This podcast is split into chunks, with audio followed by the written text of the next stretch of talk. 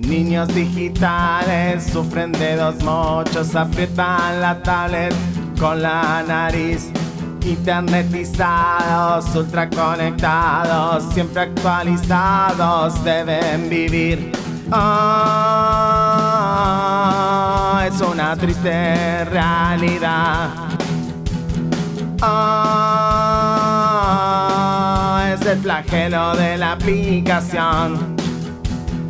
Ah, no sé qué nueva a bajar.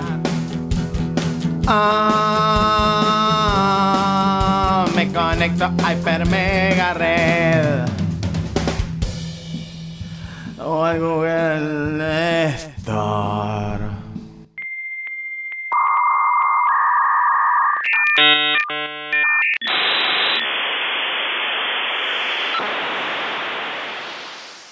Uno de los clubes de fútbol más importantes y ricos del mundo sufrió un ataque que ni Harry Maguire ni Victor Lindelof van a poder defender. El Manchester United fue víctima de unos cibercriminales que hicieron un ransomware attack al club del norte de Inglaterra. Los empleados justamente no tenían acceso a los correos electrónicos cor- corporativos y la familia Woodward, dueños de la organización, todavía no pagaron el rescate por los datos. Eh, así que bueno, el Manchester está eh, con los datos secuestrados, el Manchester United, ¿no? Claro, una noticia más allá de todo y más allá de la- lo, lo malo que es, ¿no? Obviamente. eh, interesante igual. Sobre todo, primero, para ir por parte, Iván, me gustaría saber bien qué significa ransomware. Ataque de ransomware es algo que ya hemos hablado muchas veces dentro del ciclo. Sí. Es, es este tipo de ataque que te bloquea el acceso a tus propios datos. Eh, Ah. Entonces eh, vos tenés que hacer un pago en general eh, de una cifra muy alta y en criptomonedas para que quienes te los han secuestrado te los liberen. Eh, igualmente nunca sabes si, si cuando vos pagás por el rescate no estás a- alentando a que te vuelvan a hacer lo mismo un tiempo después porque saben que pagás. Y cuando te los liberan tampoco sabes si no te dejaron dentro de tus equipos algún tipo de, de elemento malicioso que pueda facilitarles el acceso a esos datos que te han liberado. Nunca es eh, garantía de nada. Por eso muchas empresas eh, deciden no negociar con estos criminales digitales de alguna manera y, y bueno, atenerse a las consecuencias. Claro. Sí, y es verdad que lo hemos hablado porque había habido otros casos así, ¿no? Sí, sí, hubo varios casos recientemente. Lo- creo, no me acuerdo por qué lo habíamos hablado, pero bueno, tanto acá en Rosario. Yo recuerdo nivel- una telefónica de Telecom, ¿había sido? Eh, Telecom, tele- Telecom. Sí, Telecom puede ser. Telecom puede ser. eh, bueno, yo conozco varias ins- instituciones distintas que han sufrido este tipo, este tipo de ataques a nivel local, también empresas. Sí, de hecho, es local, eh, común. no sé si específicamente ransomware, pero recuerdo Municipalidad de Rosario en relación a, al sistema de transporte urbano. Eh, había tenido un ataque también grande y, ha- y había habido secuestro de datos. Sí, tenés razón, había sido, había sido un eh, ataque de ransomware. Eso, Eh, sí, para móvil, no, todo lo que tiene no que ver con tenían la- la acceso ciudad, a, sí. los dat- a los servidores que daban los datos de, de ubicación de los, de los servicios de transporte público. Exacto, exacto. Había sido eso y duró, duró su, su tiempo en ese momento. Eh, Sí, pues en general los, eh, te dan un, un plazo, un ultimátum para que, antes del cual vos tenés que pagar por este rescate y si no, bueno, lo que hacen es básicamente algunos los, los publican a los datos y otros los eliminan. Claro. Sí, sí, esas son las modalidades, digamos. Mientras tanto, la empresa o, eh, o la entidad eh, hackeada o víctima de esto, en general lo que hace es eh, cambiar también su- sus protocolos de seguridad, ir, ir, eh, ir cambiando todo, ¿no? Por esto que vos decís. En realidad, o sea, no es tanto así porque una vez que los datos los, los tenés en- eh, secuestrados, no, los- no tenés forma de recuperarlos. No, es No, que no, cambiando más allá. Sí, sí, sí, entiendo, entiendo, entiendo. A nivel preventivo, sí, siempre hacer, Eso. tener backup actualizados y, y no. Hay- que ver cómo entró el ransomware en este caso, pero siempre hay que tener cuidado de los sitios a los que uno revisa, los adjuntos que bajan los correos electrónicos y ese tipo de cosas que es lo que puede abrirle la puerta a un, a un ransomware. No tiene tanto que ver con cuestiones de, contraseñas o de dónde están almacenados los datos, sino de qué es lo que le abre la puerta. Claro, bien, entendido. Hubo un caso similar eh, hace poquito en nuestro país, que es el de Cencosud. que es, bueno, el, el, Easy, creo que también el Jumbo, es como una, como distintos supermercados así de diferentes rubros. Ellos tuvieron los datos secuestrados y no pagaron por el rescate y esos datos se publicaron. Y esos datos son datos en general de clientes, nombre, apellido, direcciones, número de tarjeta de crédito eh, y, y demás. Esos datos fueron publicados hace más o menos una o dos semanas. De hecho era muy gracioso los videos que subían a las redes sociales los empleados de las impresoras fiscales de los tickets imprimiendo a lo loco con amenazas y ese tipo de cosas.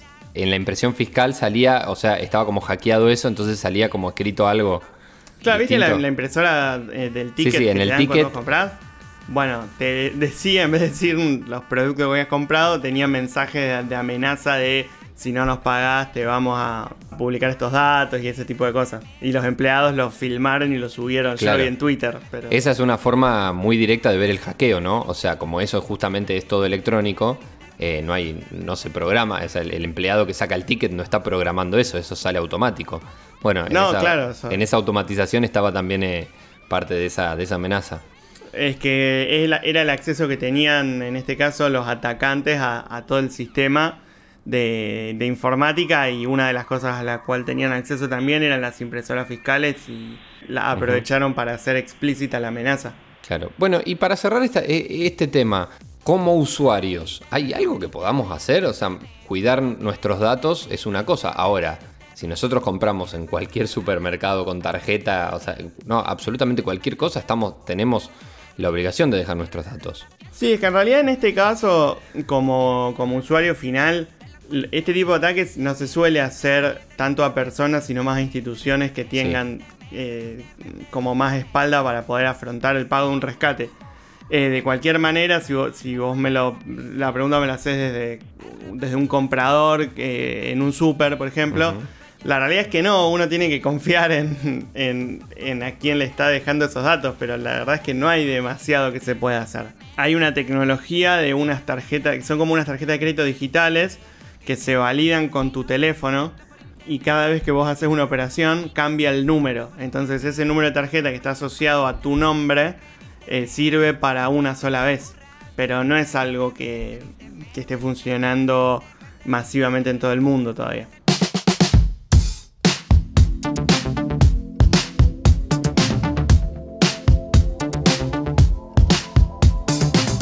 Estamos terminando el año en Hiper Mega Red y uno de los eventos más importantes, quizá el evento del año para nosotros, para una de nuestras temáticas que más recorremos que justamente los videojuegos, son los Game Awards, este evento, esta ceremonia de premiación a lo mejor de este 2020 en relación a videojuegos a nivel mundial. Presentamos esta temática en el Hiper Mega Red de la semana pasada. Ese programa lo pueden encontrar justamente buscando en Spotify. Hiper Mega Red es el programa anterior. Los nominados son. Se llama y ahora vamos a continuar con eso, porque yo iba, te había pedido que habláramos de algunas categorías más. Hablamos de algunas poquitas la semana pasada. Seguimos completando esta información de cuáles son las categorías y cuáles son los videojuegos que van a competir en cada una de esas categorías hasta llegar en dentro de dos programas vamos a llegar a eh, justamente quienes fueron los ganadores, ¿no? Pero vamos a hacer nuestras apuestas. Sí, tal cual, esto vendría a ser como la continuación del programa pasado. La semana pasada dimos como las categorías más jerárquicas, las más importantes eh, de alguna manera. Y ahora, bueno, esta semana elegí otras que tienen más un poco que ver con el género o con, o con alguna cuestión más de jugabilidad en particular. ¿Qué te gustaría arrancar? Tengo juego de peleas, juego para la familia, juego de simulación, deporte, multijugador, esports. Decime qué te gustaría y vamos por ahí. Mira, yo creo que hay algunas que vamos a poder decir algo más y en otras por ahí no tanto. Si querés arranquemos con simulación, pero solo para decir, capaz que medio me lo saco de encima. No sé en tu caso, pero a ver, contame, ¿quiénes son? Bueno, eh, categoría simulación y estrategia, eh, básicamente son estos juegos o de simulación o estrategia en tiempo real, onda Age of Empires, este tipo de juegos así. Sí. Em, tenemos cinco, cinco, nominados que son Crusaders Kings 3, Desperados 3, Gears Tactics, Microsoft Flight Simulator y XCOM Chimera Squad. Yo de estos pude probar el Crusaders Kings 3, los otros no. Eh, pero el Microsoft Flight Simulator es un. Eh, he visto bastante y es un, por lo que se ve parece ser un gran juego. Sí, el Microsoft Flight Simulator es, es uno de los caballitos de batalla de, de Microsoft en lo que es juegos tanto de Xbox como de PC. Y según lo que se dice es un gran juego. Yo vi un gameplay del Desperados y me pareció interesante también. Es una onda medio... eh, me parece que es un poco como del lejano oeste. Es muy, muy de estrategia. No es de simulación. Claro, acá unieron simulación y estrategia, ¿no? Las dos cosas juntas. Desperados me parece más estratégico. El Flight Simulator, sí, 100% simulación de, de aviación. Voy por este último. Me parece que, que tiene todas las de ganar. Sí, yo creo que también, creo también que va a ganar Microsoft Flight Simulator.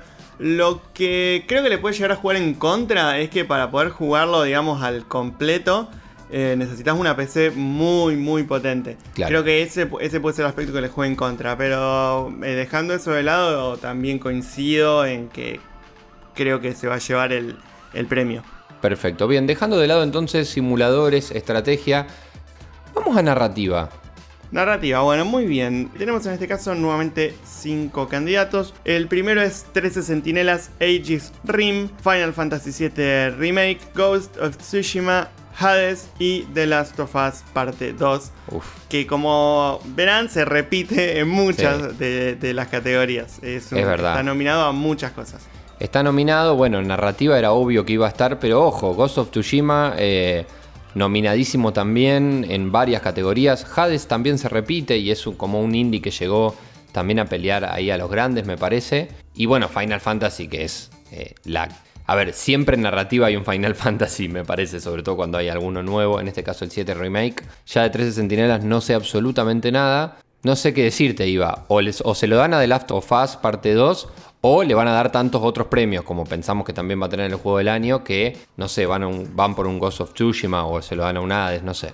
Mira, es difícil esta, la verdad. Sí, porque es la historia, ¿no? Y la historia te interpela de distintas maneras, digamos. Es, Sí, es- realmente difícil, sí. Es cómo está contada. ¿Cómo la está historia. contado? Claro. Y creo que ahí se puede hacer fuerte Hades. Eh, no sé si como para ganar, pero, pero tiene argumentos. Pero sí, la verdad lo veo, lo veo muy parejo. Se me Sí. hace muy, muy difícil eh, un pronóstico. Creo que si el mejor juego del año termina siendo Last of Us Parte 2, tal vez la mejor narrativa se la terminan dando a otro juego como para también reconocer el trabajo de otros escritores. Pero no lo sé. no lo Hay sé, que ver verdad, si, si no sé. deciden hacer eso o dicen, bueno, es el mejor juego del año también porque tiene la historia mejor contada. Eh, y Puede también ser. puede ser, también puede pasar. De tener que tirar un pronóstico, me, me la jugaría por Hades como para ir con el, con el indie, pero, pero no sé. Bueno, yo te tiro un Ghost of Tsushima, pero para, para que juguemos nomás y para que, lo, para que revisemos qué dijimos dentro de dos hiper mega red, ¿te parece? Perfecto. ¿Qué te parece si ahora vamos a... eh, nos quedan cosas interesantes. Quiero dejar un plato fuerte para el final de este bloque. Eh, así que vamos a multiplayer. Fantástico. Multiplayer también tiene 5 nominados y son Animal Crossing New Horizons, Among Us, Call of Duty Warzone, Fall Guys Ultimate Knockout y Valorant.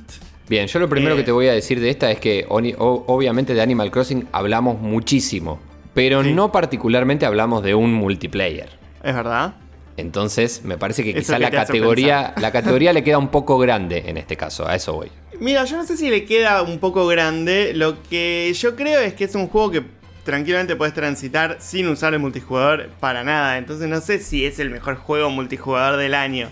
Yo, sí, yo, eh, a ver, decididamente creo que no es el premio para Animal Crossing este. Eh, me parece que es justo que esté nominado por una cuestión relacionada a la que es mucho más entretenido y es mucho más fácil llegar a conseguir ciertas cosas que uno necesita o quiere para avanzar el juego si usa el multijugador, pero tranquilamente puede no usarlo nunca y no perdés nada de la experiencia del juego.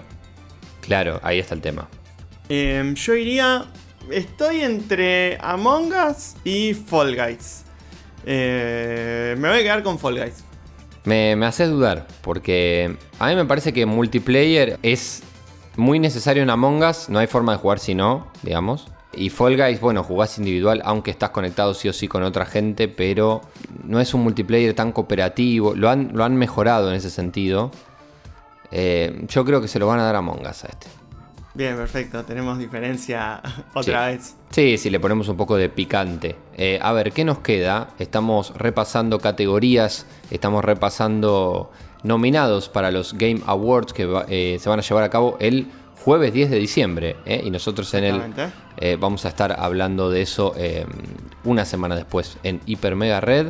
A ver, ¿te parece la- ir a la categoría Nintendo? Dale, eh, vamos. porque, sí, le decimos bueno, categoría Nintendo, aclarémoslo, pero es en realidad el mejor juego familiar. eh, es como una, eh, una tradición llamarlo Nintendo, porque suelen Claro. ser juegos así. En realidad, muchos años, algo que pasó por ejemplo el año pasado, es que todos los nominados son de Nintendo. Claro, una locura. Entonces es por eso. El año pasado, si no me falla la memoria, lo ganó Luigi's Mansion 3 a este juego.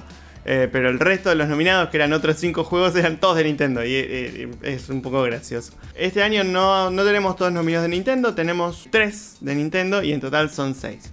Bueno, que son Animal Crossing New Horizons, Crash Bandicoot 4 It's About Time, Fall Guys Ultimate Knockout, Mario Kart Live Home Circuit, Minecraft Dungeons y Paper Mario The Origami King. Te dejo, te dejo que hagas vos primero tu elección. Solamente voy a decir, sáquenme a Mario Kart Live de ahí. O sea, todo bien, pero es una expansión, ni siquiera es una expansión, es un... eh, habíamos hablado cuando salió, ¿no? Es un juego en el que uno se compra los, los karting eh, en físico, Claro, es un juguete que complementa juguete. el videojuego. Que claro, es un complemento. Ese juguete se juega con eh, la Switch, pero es un juguete que uno juega en el piso. A lo mejor sí es el mejor juego familiar, pero no es un videojuego completo. O sea, eh, me parecería muy raro. Estarían diciendo algo si, lo, si le dan el premio. Minecraft siempre, siempre para la familia entrando tan bien y siempre teniendo alguno, eh, alguna opción nueva, en este caso Dungeons, qué sé yo. O sea, no, no puedo decir nada malo de Minecraft. Me voy a quedar con lo que vos elegiste en la categoría anterior. Para mí Fall Guys es.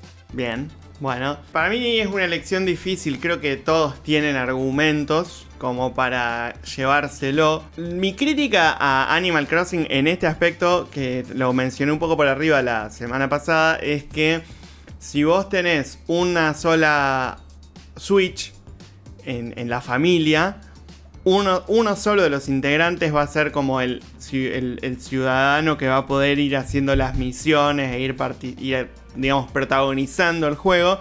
Mientras que el resto van a ser como habitantes secundarios, no van a poder tener esa importancia. A lo que algunos me han dicho que el objetivo eh, que plantea Nintendo es eh, el trabajo familiar en equipo para sacar la isla adelante. Puede ser también, no es la interpretación que yo le di en, en un principio. Yo creo que lo va a terminar ganando Animal Crossing. Me gustaría que lo gane Paper Mario de Origami King.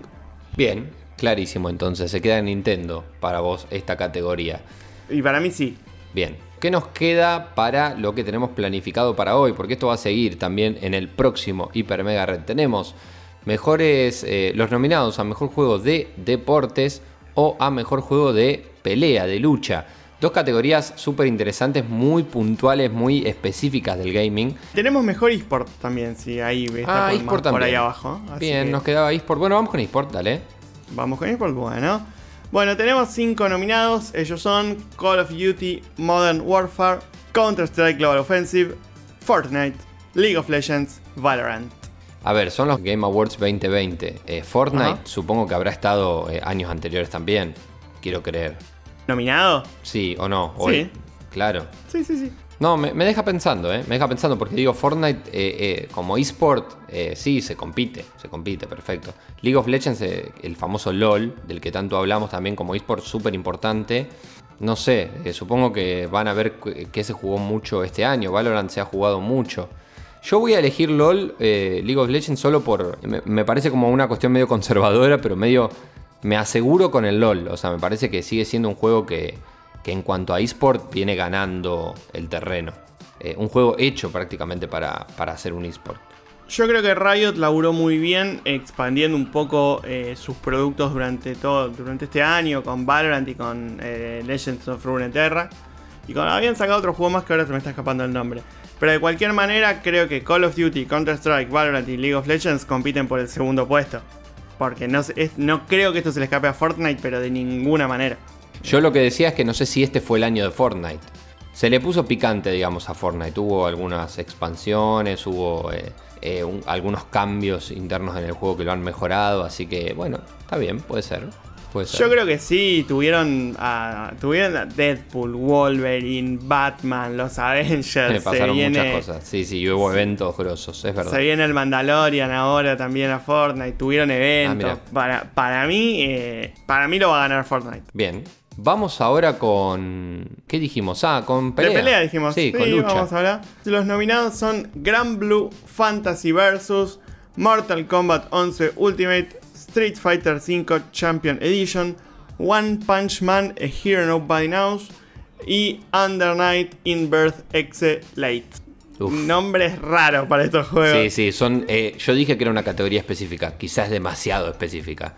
Conozco muy pocos, vi cosas de este último Mortal Kombat, vi algo de One Punch Man y no me gustó lo que vi, pero es un juego muy Bandai Namco, es un juego muy del estilo de lo que hace es- esta firma que hace juegos de animes y tienen un estilo muy marcado y, sobre, y muy repetitivo, me parece, como que no, no termina de ser un... No sé, no termina de darte una experiencia muy grande estos juegos. Y mira, esto se reduce una- para mí a, a Street Fighter y Mortal Kombat y que parece una cosa clásica, parece que estamos hablando de los mejores juegos de, de Super Nintendo y de Sega. Eh, pero yo lo reduciría ahí y me parece que Mortal Kombat con lo que hicieron es- pueden llegar a llevarse este galardón. Sí, yo coincido. Le han dado eh, muy buen tratamiento a su último juego, Sí. manteniéndolo muy bien, agregando contenido.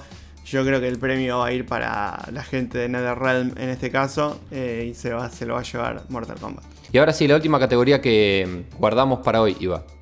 Bueno, la última categoría es juego de deporte y carrera. O sea, está todo metido en, un- en una sola. En una, digamos, en una claro. sola elección. Que ya es algo raro, porque eh, comparar no sé, carrera con fútbol dentro de la misma categoría. ah, no Claro, sé, porque uno me- puede decir las carreras son deportes, pero también los juegos de carrera son un, eh, Un género en sí mismo. Un género en sí mismo fu- fuertísimo. Muy fuerte. Te diría que son más fuertes que muchos juegos de deporte. A mí me gustaría que a partir de la, de la próxima entrega los separen. Sí, estaría bueno, sí. Así que, Geoff Kylie, si estás escuchando Hyper Mega Red, eh, hacenos, eh, toma nuestra sugerencia y separalos a partir de la próxima entrega. De cualquier manera, en este caso está todo junto y los nominados son Dirt 5, Fórmula 1 2020, FIFA 21, NBA 2K21 y Tony Hawk Pro Skater 1 más 2. Hmm. Difícil, está difícil esta. Está difícil, está difícil. A FIFA lo voy a sacar, pero solo porque me metí mucho en el PES, si bien no está acá, y también es lógico que no esté, me parece nominado, no sé qué opinas vos de eso, pero el, el PES 21 era, fue una actualización de temporada, no fue un juego nuevo. NBA 2K jugué al 20, me pareció muy bueno y me pareció súper interesante también su relación con lo que estaba pasando con la NBA justamente en la burbuja este año tan especial, tan de pandemia, y el 21 ni hablar. Eh, y bueno, ya los juegos de eh, carrera, no sé, no sé qué decir. Lo único que me gusta de Fórmula 1 es que en el 2020 sale el juego 2020 y no el 2021. No tienen esa nomenclación que tienen los juegos de deporte en general, sino que es la nomenclación del año eh, que está corriendo. Y Tony Hawk, bueno, se quieren agarrar de un clásico y me parece que no le salió tan bien según lo que vi, las imágenes que vi, los gameplays que vi. Me la juego por NBA 2K21. Bien, es difícil. Eh, es una categoría que tiene la particularidad de que muchos de los juegos no, son únicos en su género.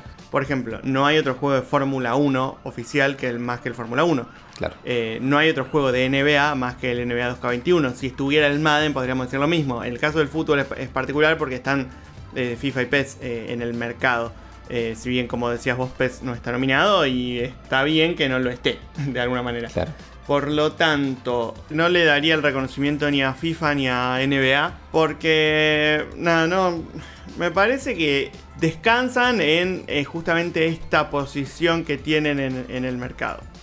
Eh, para mí no, no es algo que deba ser premiado. Sí, eh, me gustó un poco la propuesta del NBA 2K21 en cuanto a lo que incorpora para este modo, modo historia, modo carrera que tiene el juego, en que te creas un jugador y vas desde la secundaria hasta la NBA eh, jugando con él. Me parece que es una buena inclusión.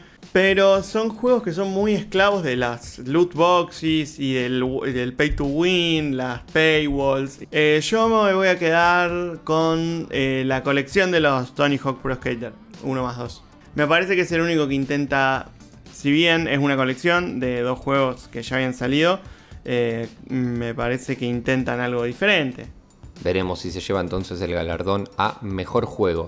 Entonces, ¿de qué estamos hablando en Hyper Mega Red? Se vienen los Game Awards, se viene la celebración de los juegos de este año, juegos salidos durante el 2020 o que tuvieron una explosión durante el 2020, lo hablamos la semana pasada, por ejemplo, en relación a Among Us.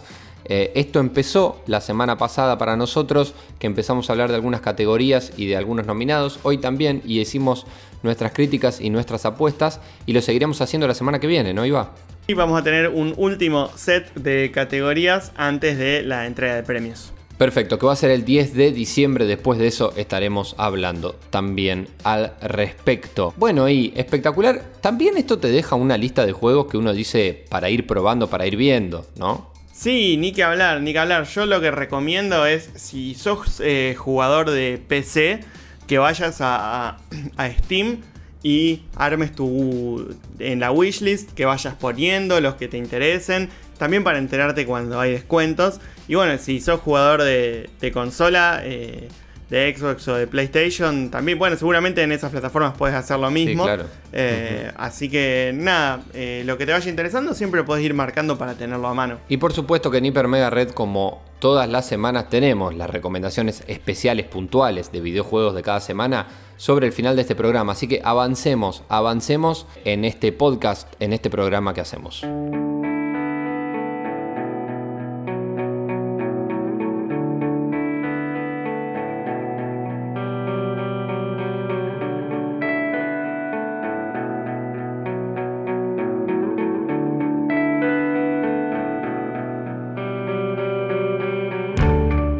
En el negocio familiar nunca es fácil. Menos si tus padres son superhéroes. Los tiempos están cambiando, aunque no necesariamente para mejor. En el Hyper Mega Comics de esta semana les traigo El legado de Júpiter, con guion a cargo de Mark Miller y dibujo de Frank Whiteley. Bien, The Ultimates, que fue la hoja de ruta para llegar para que los Avengers lleguen a la gran pantalla, eh, Civil War, Allman Logan, la cual eh, hablamos en algún momento que sirvió parte de su argumento para la última película del personaje, Superman, Red Son, Wanted, Kick-Ass, Kingsman. Si alguno de todos estos títulos te suena, es porque los viste en el cine seguramente. Todas estas son obras de autoría de Mark Miller, así que es súper reconocido el escritor de esta semana. Por parte de Frank Whiteley, es el mismo dibujante del que hablamos la semana pasada en We Tree, de larga trayectoria eh, junto a Grant Morrison, que coincidentemente es el mentor de Miller en los inicios de su carrera. Whiteley en esta obra también mantiene, como, como de costumbre, como hablamos la semana pasada, su alto nivel artístico. Pero pasemos eh, a la trama.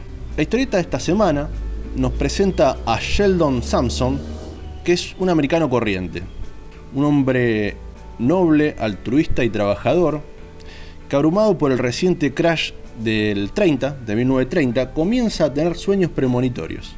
En esos sueños, una isla secreta lo llama, lo atrae, prometiendo ayudarlo a cumplir eh, su voluntad, que es volver a ver una América próspera y libre de las nuevas corrientes totalitarias que estaban amenazando el mundo en ese momento. Después de ese viaje, ninguno volvió a ser el mismo, ni en consecuencia el mundo. Consiguieron habilidades especiales y así fue el nacimiento de los primeros superhéroes. Durante toda una generación, este pequeño grupo de superhéroes se dedicó a combatir el crimen y detener guerras. Pero todo esto hasta que llegó la generación siguiente, sus hijos.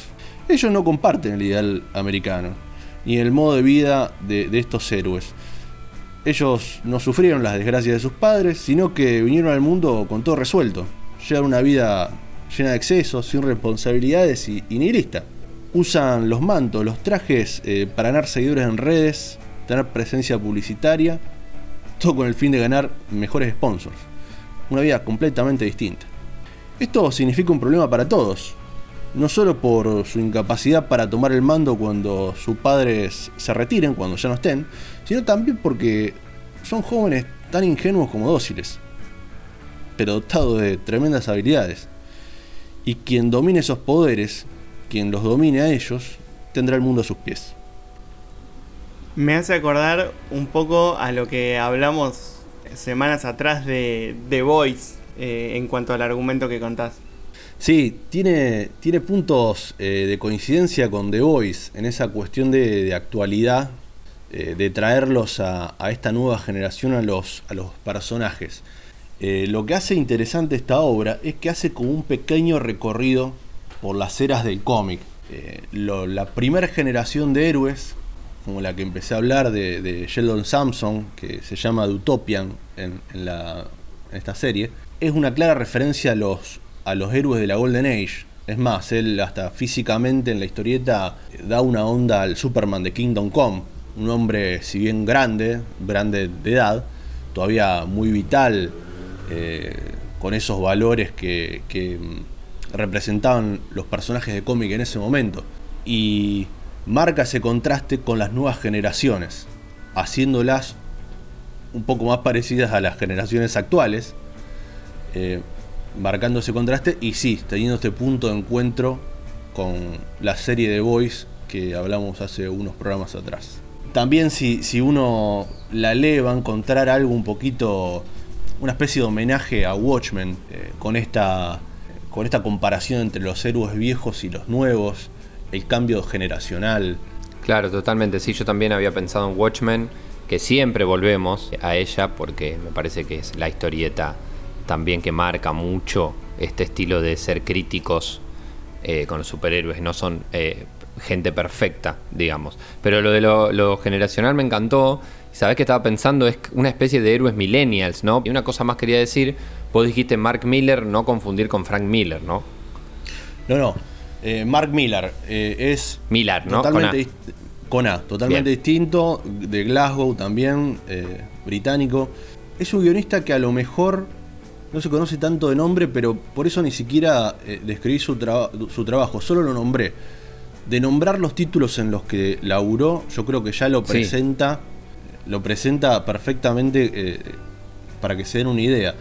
En lo que es el mundo del cómic, se lo suele describir representar como el guionista eh, hollywoodense, por así decirlo, el que, el que piensa sus historietas más que como historietas, como películas, como series. Ya las escribe pensando en la adaptación.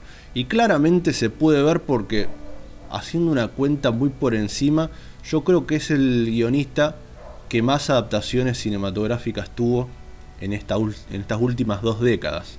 Y la gran mayoría exitosas justamente eh, traigo, elijo esta historia para traerles, porque él hace dos años atrás, un año y medio atrás, em, cierra un contrato de exclusividad con Netflix para venderle lo que él eh, denomina su Miller World, su, universo de, de, historietas, le vende los derechos a Netflix para que haga sus adaptaciones.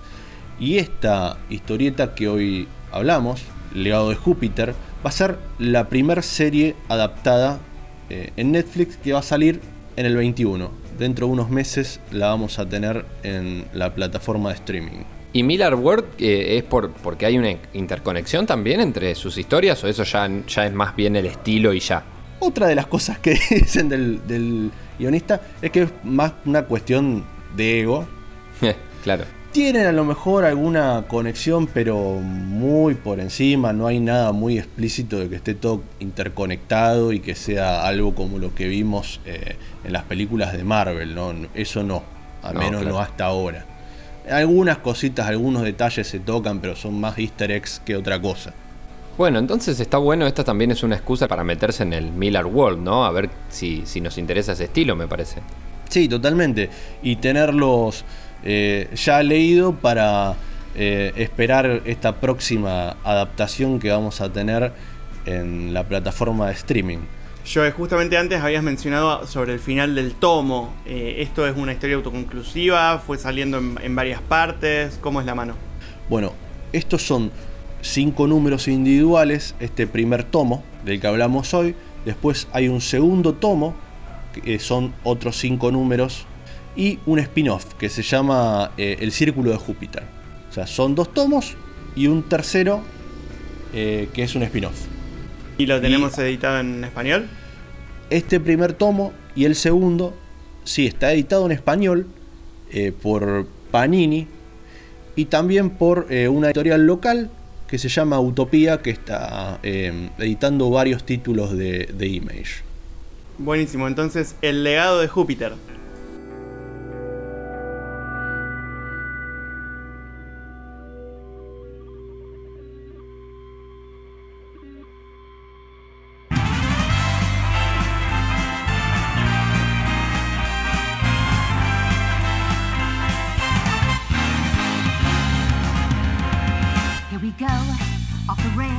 Momento de jugar en Hyper Mega Red. Ya estuvimos hablando de juegos nominados de este año, pero esto es un poco más amplio y también un poco más específico al mismo tiempo, paradójicamente, porque vamos a hablar de recomendaciones videojueguiles como hacemos cada semana.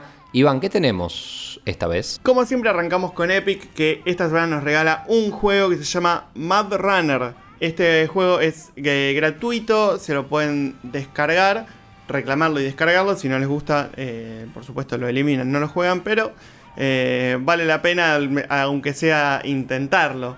Por el lado de Steam, tenemos los descuentos de otoño. Lógicamente, otoño en el hemisferio norte, no acá. Y hay un montón, un montón, un montón de juegos para, para aprovechar. Así que si te parece, vamos despacio, repasándolos. Me encanta. Bien, arrancamos con eh, uno de los, de los nominados ah, en varias categorías este año, que es Among Us, a 55 pesos. Y a partir de ahí ya nos vamos a dos títulos de los que hemos hablado muchísimo este año, que son Firewatch a 57 pesos y también a 57 pesos Ori and the Blind Forest Definitive Edition. No, si no lo jugaste, Uh. súper recomendados. Pero Ori esto- es uno de los mejores plataformeros y Firewatch un walking simulator eh, que de- define el género. Hay que recordar que a esto hay que sumarle los impuestos que son eh, más o menos el 65%.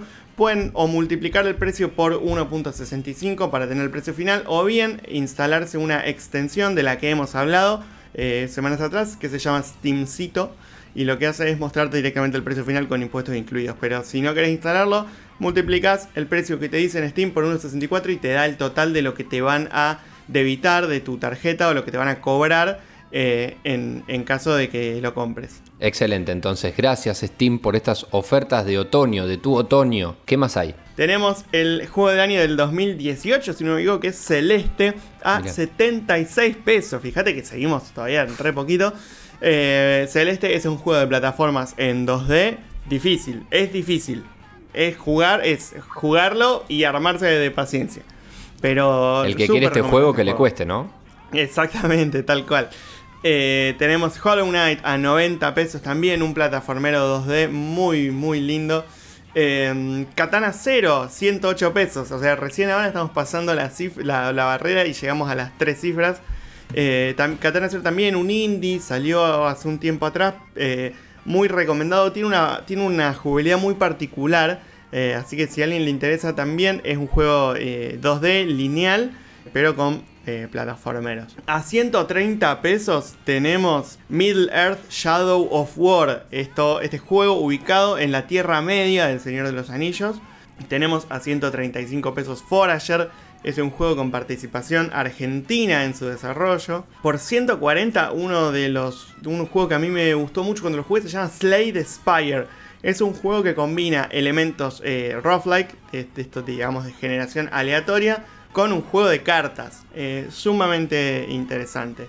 A 150 Age of Empires 2 Definitive Edition. Es la versión remasterizada del clásico eh, Age of Empires eh, que hemos jugado probablemente en, en nuestra adolescencia. el, el Age era este, era el 2. Eh, exactamente. Eh, y, ade- esta versión remasterizada que según tengo entendido está muy bien y fue muy, fue muy descargada, muy jugada durante todo lo que fue este año de pandemia.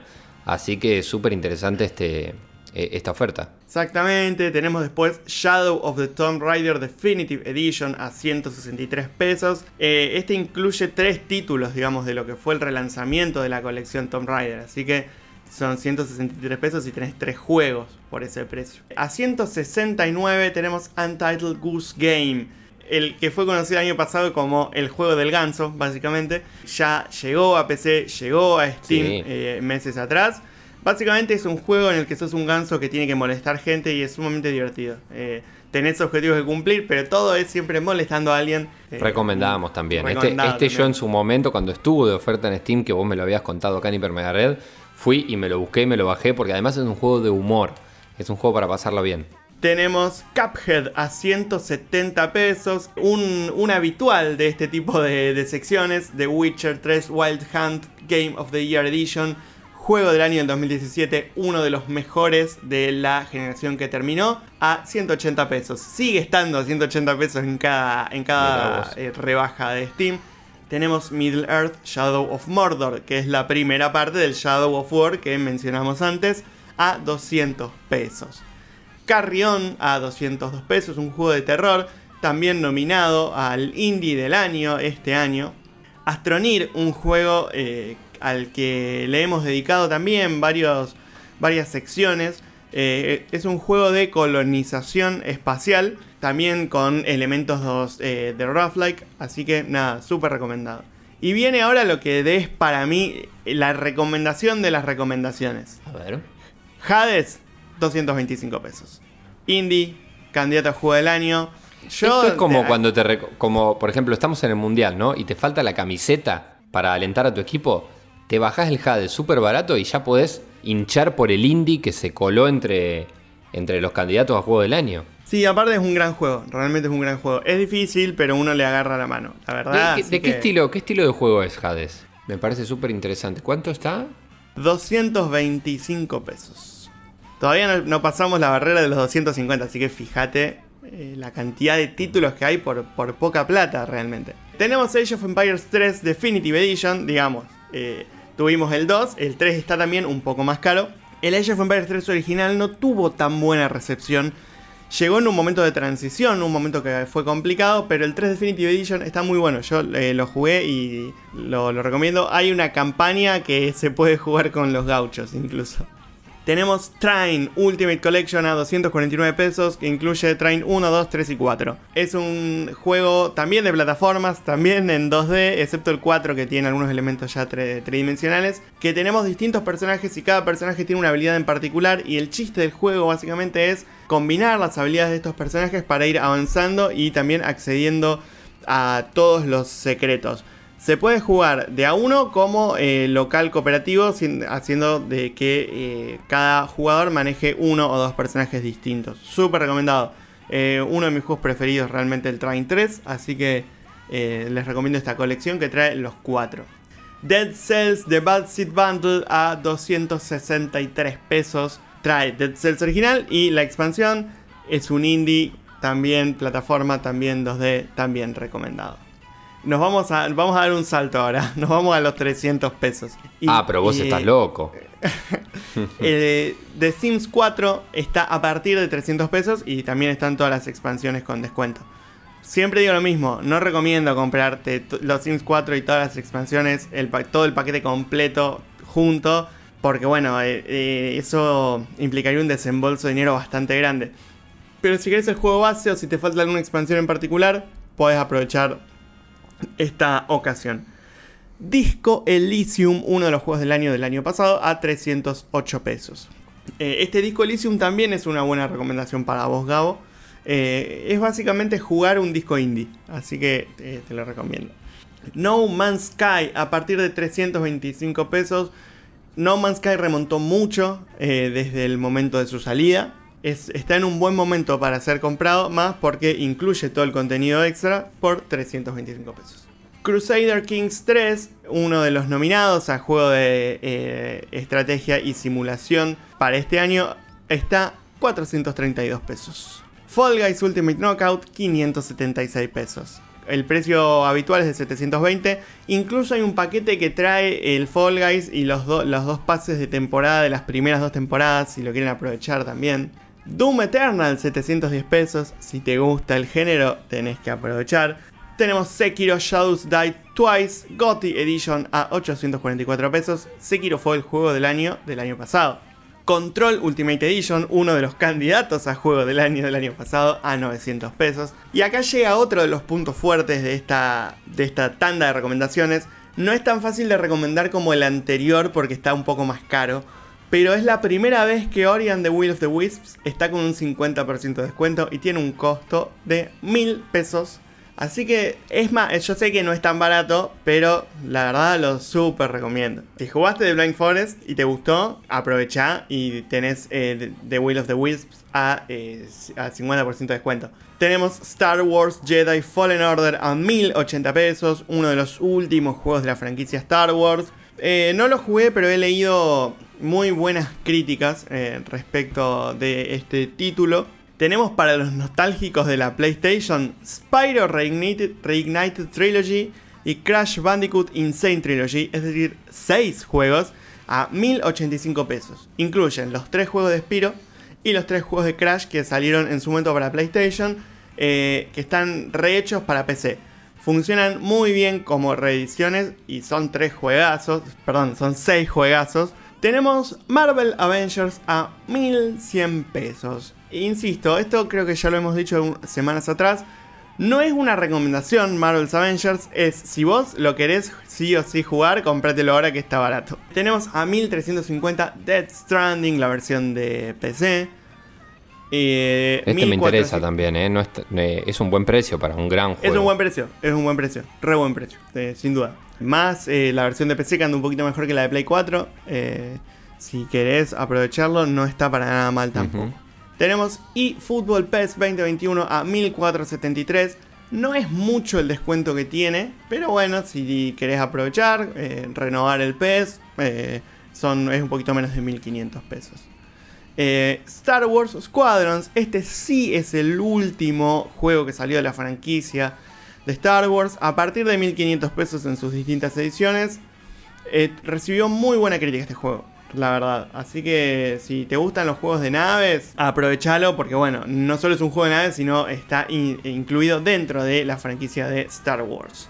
Tenemos Red Dead Redemption 2, otro habitué a 1675 pesos. Que como decimos, eh, siempre que suele aparecer, no es barato, pero tiene un buen descuento en relación a su precio final. Tenemos NBA 2K21 a 1890, es un 50% de descuento más o menos. FIFA 21 a partir de los 2.088 pesos. No es barato, pero el mismo paradigma que aplica a los anteriores. Si sabes que te lo querés comprar, aprovecha ahora para hacerlo. Tenemos una colección para los fanáticos de Star Wars, viene perfecto. EA Star Wars Triple Bundle, Star Wars Squadrons, Star Wars Jedi Fallen Order y Star Wars Battlefront 2. Tres grandes títulos de la saga a 2.753 pesos. No es barato, pero te está llevando tres tremendos juegos. Y tres tremendos juegos de Star Wars y de EA. La última recomendación, que no es un juego en particular, es si querés estar atento a estas cuestiones, en principio, seguinos en nuestras redes, pero además, armate una wishlist en Steam, porque siempre te va avisando. Y por ahí hay alguna recomendación, alguna oferta que yo pasé de largo, pero a vos te puede gustar de esa forma no te la vas a perder. Espectacular. Arroba hipermegared HMR para seguirnos y también hipermeganotas.wordpress.com con esta lista preparada especialmente por Iván Reiner, eh, a quien le tengo que preguntar ahora qué estuvo jugando, pero sabes que primero te lo voy a contar yo, Iván, porque creo que estuviste jugando algunos juegos más. Y yo jugué, esta vez decidí canjear y ya directamente bajar y probar el gratuito de Epic. ¿eh? el que mencionaste al principio de este bloque, el primer juego mencionado de este bloque que se llama Mad Runner. Y sí, sorprendentemente quise probarlo. Eh, digo sorprendentemente porque por ahí es un género particular, es una especie de simulador de entregas de camiones. O sea, es, un simulador de... Em, el Moyano Simulator. Vamos a decirle así. Y se desarrolla en la Siberia, en Rusia eh, bajo un clima hostil, manejas camiones que tienen que hacer una entrega de un punto A a un punto B o recoger algo y volver. Y, bueno, con, una, con esta forma, siempre lo decimos, los juegos de simulación tienen esa complejidad, ¿no? Que están desarrollados de una manera, tienen la jugabilidad adaptada para eso. No solo para divertir, digamos, sino para intentar ser lo más realista posible. Y me lo bajé porque me pareció que podía ser bastante relajante jugarlo. Más que nada meterse en otro universo totalmente distinto, porque tenés que estar tranquilo, despacio, midiendo, a ver por dónde me meto. Eh, vas por eh, justamente lugares embarrados, de ahí viene el nombre, Mad Runners. Y está bien hecho el entorno y es un juego súper liviano, eh, un juego que te lo bajás y lo instalás en 15 minutos como mucho. Y es un regalito además de Epic. De los juegos gratuitos que venimos, que vienen recomendando, yo me había bajado varios ya, pero este me pareció súper interesante de entrada. Dije, bueno, a ver, me lo bajo como para jugar realmente otra cosa. Es un juego que si no, no te lo compras, a eso voy, en mi caso, salvo que te guste mucho, obviamente, ese género, ese estilo, lo que sea.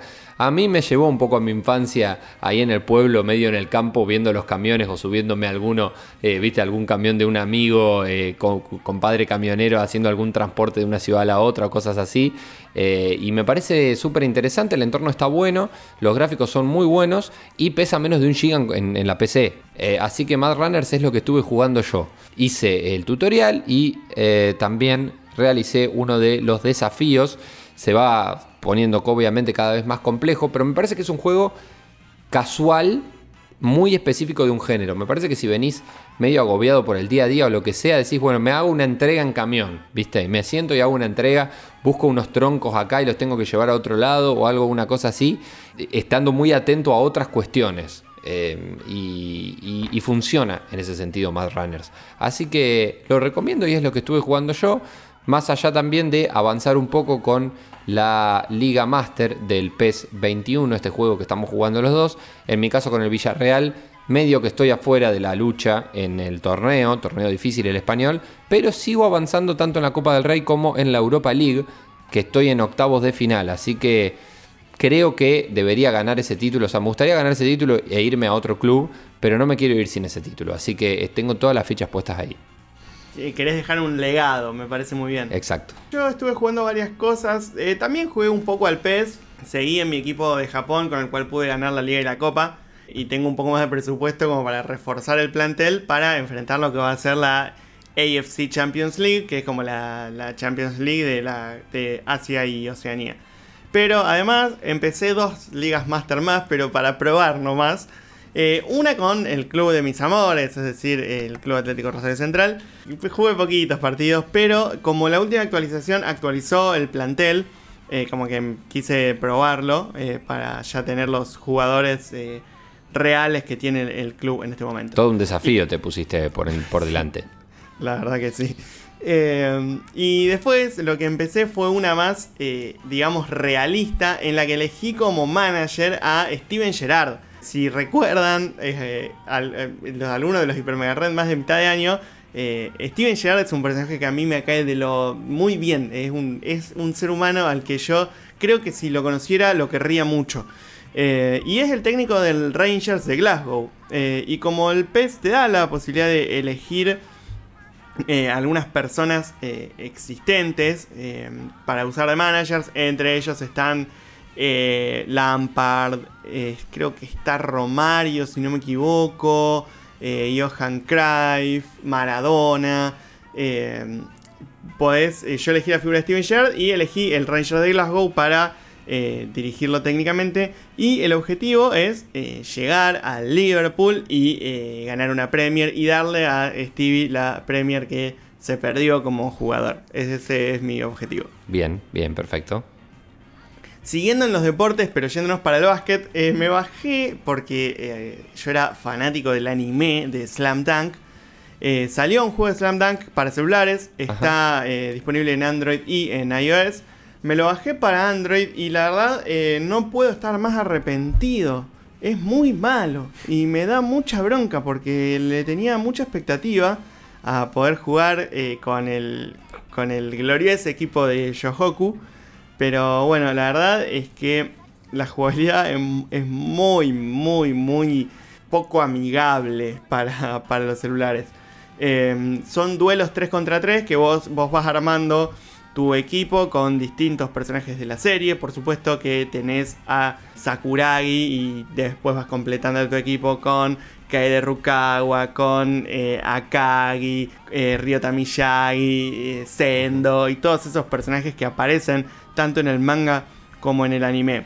Tiene un componente de gacha en el que tenés que estar todo el tiempo entrando, consiguiendo moneditas, abriendo cajitas para ir consiguiendo y leveleando los personajes.